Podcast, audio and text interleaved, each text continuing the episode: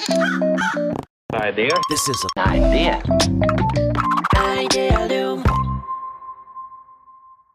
皆さん、こんにちは。皆さん、こんにちは。安西です。南です。はい。というわけで、今回もやっていきましょやっていきましょう。これを聞いてくださってる人たちは、夏休みですかね、満喫されてますでしょうか？う。そうですね。これが配信される頃に夏休みの人多いんじゃないでしょうか。多いんじゃないでしょうかそれかまあ、夏夏休み明けとかに聞く人もいるかもしれないですけど。あ、そうですね。そういう人もいらっしゃるかもしれないですね。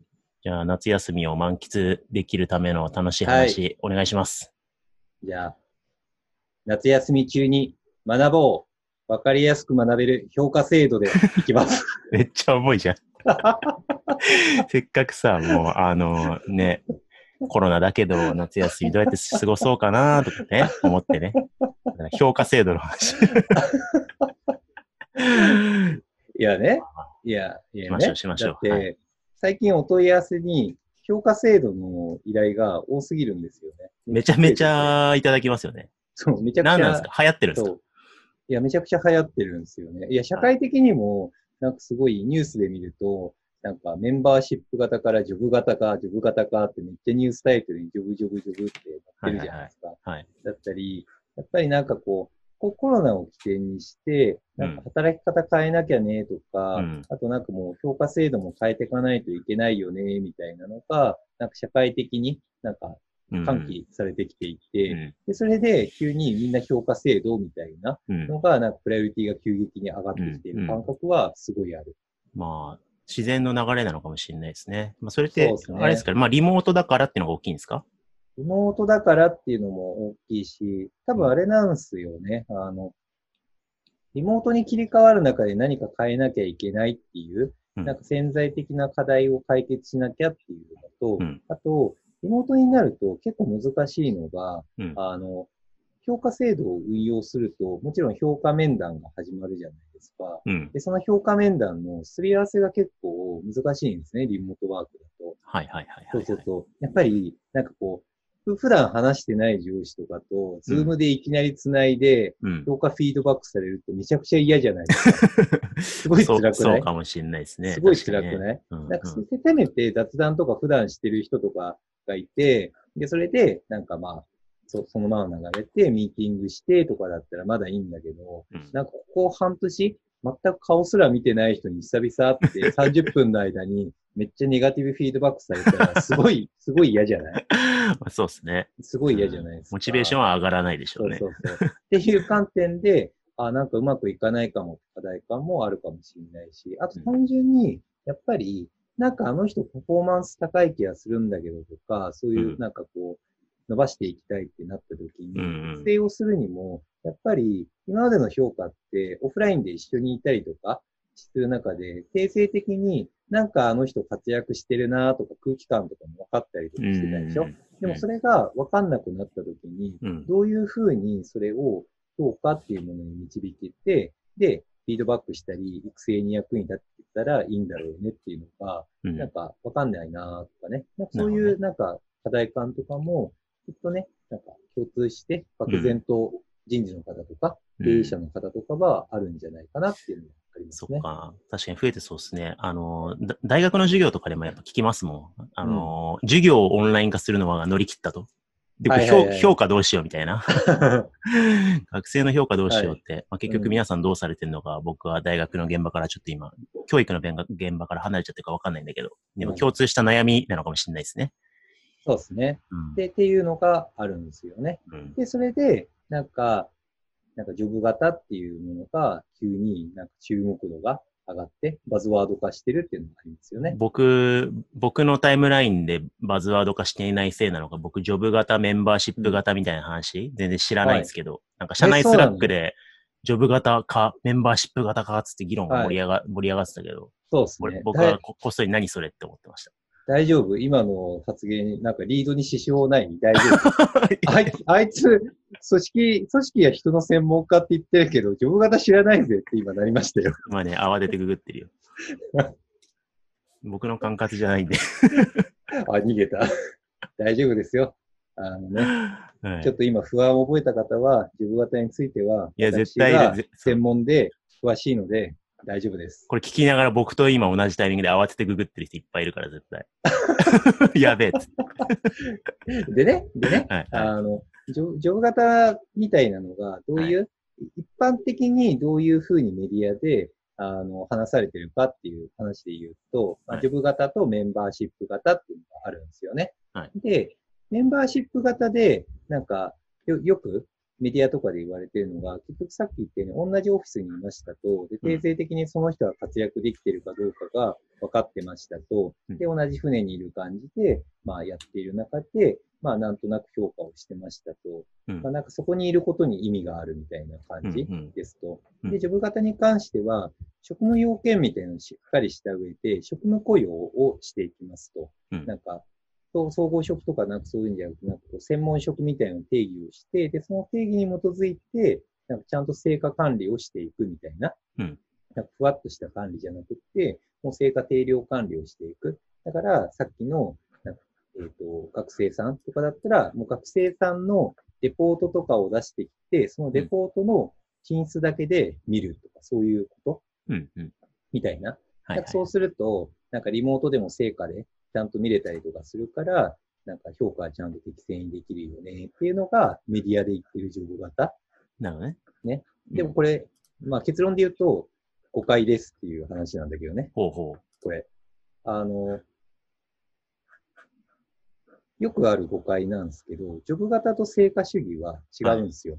はいはい、これ入り混じっちゃってるんですよね。今なんか、今の話を聞くと、そういう成果主義っぽい話なのかなってちょっと思っちゃいましたけどね。そうですよね。うん。これ違うんですよ。うんあの、なんか、よくジョブ型成果主義みたいなのとか、なんか、メンバーシップ型訂正評価みたいな感じがあるんですけど、そうんそういうわけでも全然なくって、うん結局、あの、ジョブ型の重要なのって、職務要件をしっかり、なんかその、その雇用する人が、なんか、どういう職務に当てるのかみたいな、人を職務に当てるみたいな観点から起点、スタートになるんですね、ジョブ型って。うん。だから、そこの職務要件だったりとか、何が必要なのかとか、まあ、それこそスキルにはどういうものが必要なのかっていう、うんまあ、何ができるかを明確にして、で、うんそこにはまるように、それができるのであれば、これくらいの給与に明確になりますよっていうものですね。なるほどね。なんですよね。うんでも、それと成果主義は別に、別にこのジョブ型を結果的に定量評価しようが定性評価しようが別にいいっちゃいいんですよね。はいはいはい。評価のプロセスがそれがちゃんとしっかり定義がされてるなら。なんですよ。で、メンバーシップ型みたいなのもあるんですけど、これどっちかっていうと、なんかそういう職務定義とかはしなくって、どっちかっていうと、まあ、こういう風な人が欲しいんだよね、みたいな価値観みたいなのを、なんか定義してって、で、職務要件は明確になってないみたいなうん。感じ。でもこれも別に定量でも定性評価でもいいんですよね。うん。だから、なんか、まるっと課題感だったりとか、ハウがちょっとごっちゃになって、うんなんとなく成果主義みたいな感覚でジョブ型っていうものが語られることはすごい多い。なるほどね。うん。うん。ですよね。なるほどですね。で、ちゃんと、まあ、定量定性に限らずうん、いわゆるジョブディスクリプションをきちんと決めて、まあ、そこに合う人を雇用したり、まあ、アサインしたりしていくみたいなそうそうそうそう。ジョブ起点でやっていくってことですね。そうそうそう。だから別に、なんかジョブ型イコール、なんかガンガン切り捨てあるとかリストラされるとか、なんかそういう、なんかそういうのがしやすくなるみたいな経営視点のニュースの話があったりとか、うん。なんか、まあ、欧米だと、そっち寄りの、なんか、ことが活発化になってて、まあ、プロフェッショナルとして成長しやすくなるからいいんじゃないみたいなうん。うん話があったりとかするんだけど、なんか、まあ、そういう話でもないって感じですかね。うん。なんか結局、ジョブ型の一番重要なのって、なんか、結局その職務、その会社に入った時に、どういう能力が必要で、どういうスキルセットが重要になるかっていう、ちゃんと業務プロセス構造化をして、それをブレイクダウンした上で、構造化して落とし込むっていうものをちゃんとして、で、それができるんだったら、これくらいのフィーを払うよってすごい、ちゃんと定義するっていうものなんですよね。うんで、これって、なんか、会社にとっても、えっと、所属する人にとってもすごいメリットって大きいじゃないですか。うん。だし、それがちゃんとあると、育成研修だったりとか、そういうのもちゃんと連携しながら、ふわっとした、なんか抽象的な研修じゃなくて、ここが足りてないから、これをベースにして、ちゃんと育成、学習を回していこうみたいなのも、ちゃんと定量的に管理できるんですよね。うんなんで、世界的にトレンドになっていて、そっち寄りになってるっていう感じですね。うん。じゃあ、ジョブ型にしたからといって、なんかその、うんなんだろうな、し成果主義的になったりとか、個人主義になって、うなんか仲がギスギスしたり、関係性が悪くなっちゃうんじゃないかみたいな懸念っていうのは、間違ってるよってことですね。そうです、そうです。はいなんですよね。別にジョブ型であっても、例えばマネジメントロールだったりとか、そこの予見において、ちゃんとこういう能力が必要です。定義をされていて、そこを育成する仕組みを設けていくのであれば、うん。全然チームワークだったりとかって生まれてくると思うんですよね。うん、うん、うん。なんで、やり方の問題って感じっすね。なるほどですね。でも、まあ、日本の場合大体ジョブ型って言うと、まあ、成果定量主義で、うんごちごちにやっていくみたいなイメージがあるから、まあ、結果的になんかそっち寄りになってしまううん。だけですね。それって何なんですかね？なあなあだった、こう、業務内容がやんなきゃいけないこととしてはっきり可視化されるから、成果主義っぽく、たノルマ主義っぽく見えるんですかね？どなんでなんですかね？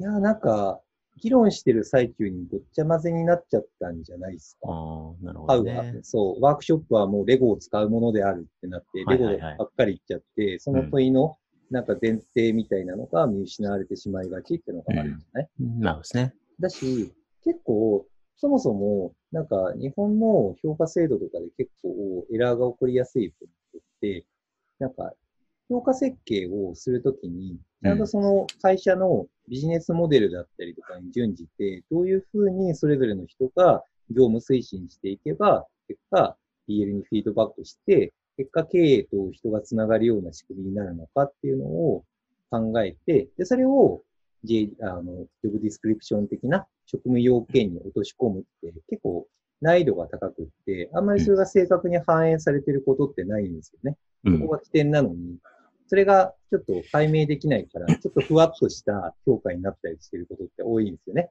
うん。なんか、結局ふわっとしてるから誰もわかんなくって、上の人がすごい、こいつはすごいんだ、お前はダメだってなったら、それで評価が決まっちゃうとか、うん。よくわかんないから年齢がこう上になればなるほど、給与が払える下だったら、成果とか関係なく低いみたいな感じになっちゃいがちなんですよね。うん。なんかそれが根本的な問題なんですよね。うん結局、ビジネスモデルと人がどういうふうに接合していきながらやっていけば、これくらいの、えーと利益が上がり、それから給与フィードバックされるかっていう、なんかちゃんとそこの設計を作んなきゃいけないんですよね。それうん。がないのが根本的な要因なんだけど、それを置き去りにしちゃって、成果だけ KPI しても、なんかやり方わかんないけど、ひたすら成果出せって言ってるのと同じなんで、うん。ちょっと結構厳しいことにはなってしまいがちではありますね。なるほどですね。うん。ちょっと余談っぽくなっちゃうかもしれないですけど、まあ、なんだろう、ジョブ型、メンバーシップ型って言葉うんははっきり認知してなかったけど、あまあうんその話なのねっていう意味では、うん。まあ我々も採用する上で、ある意味、ジョブ型的なジョブディスクリプションうんちゃんと定義しながらやっていきましょうってことは。やってたなーって振り返って思ったんですけど、改めてそうやってこう相対化して、ジョブ型、メンバーシップ型って聞いたとき思ったのは、け経営目線から言ったときに、うん。まあ、いわゆる両利きの経営でいうところの知の深化。っていう観点から言うと、すごくこううん事前にジョブディスクリプション定義して、うんジョブ型で採用していくっていうのは、まあ、極めて合理的なやり方だよなって思うんですけど、うんなんかこう、長期的な組織スケールとか、その本人のキャリア発展とか、うん本人の知の探索、あるいは企業の知の探索って言ったときに、うんなんか結構メンバーシップっぽい採用観点はい。もうなんか有効だったりしないのかなと思って。要は、あのーなんだろうな。例えば、ファシリテーション、ワークショップデザインのプランニング、プラン、プランナー職で採用して、うんワークショップの、なんだろうな、スキルとして活躍してもらおうと思ってた人が、まあその人の本人の知の探索が進んだ結果、うんなんか前に立ってワークショップやるのも面白いけど、うんなんかこう、PM として自分のスキル転換して、うん。ストレッチかけていくのも面白いかもしれない。みたいな。はいなんかそういう学習意欲を持って、うん自分の JD にとらわれないで発展していく人みたいなのも僕らうん。好きじゃないですか。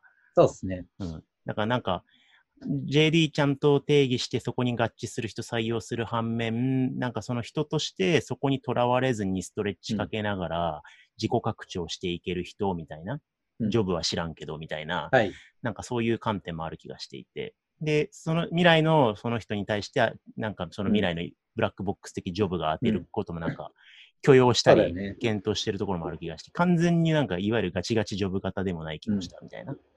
そうっすね。うんなんで、いくつかの観点があって、なんか、ジョブ型の評価制度って作ったときに、結局、その穴を保管するために運用設計とかもいろいろする必要があるんですよね。うん。だから例えばジョブで、ジョブ A で進んでレベルアップしたんだけど、実は B の方が適性があったってする人があったりするじゃないですか。はいはい。そうしたときに B にチャレンジできるような仕組みを設けていったうんうんうんりとかね。うんだったり、ちゃんと B の適性がその人があるんじゃないかっていうのを、ちゃんと検知をして、で、かつそれをキャリアアドバイスだったりとか、導くような、なんか、制度みたいなのを別に作ったりとか、なんかそういう絡み合ってやっていく必要があるんですよね。うん。うん。ジョブ型であっても。なるほどね。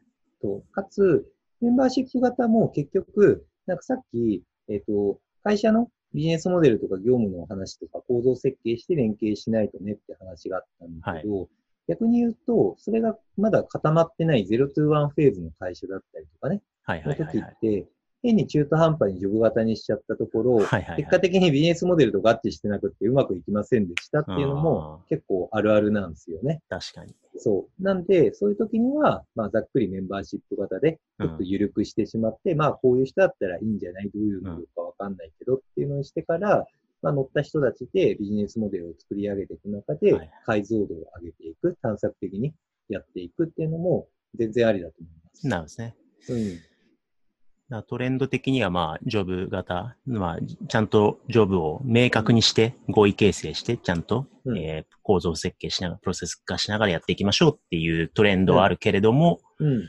まあ、組織フェーズだったりとかうん。によっては、その塩梅バランスっていうのは、まあ、一概には言えないっていうことですよね。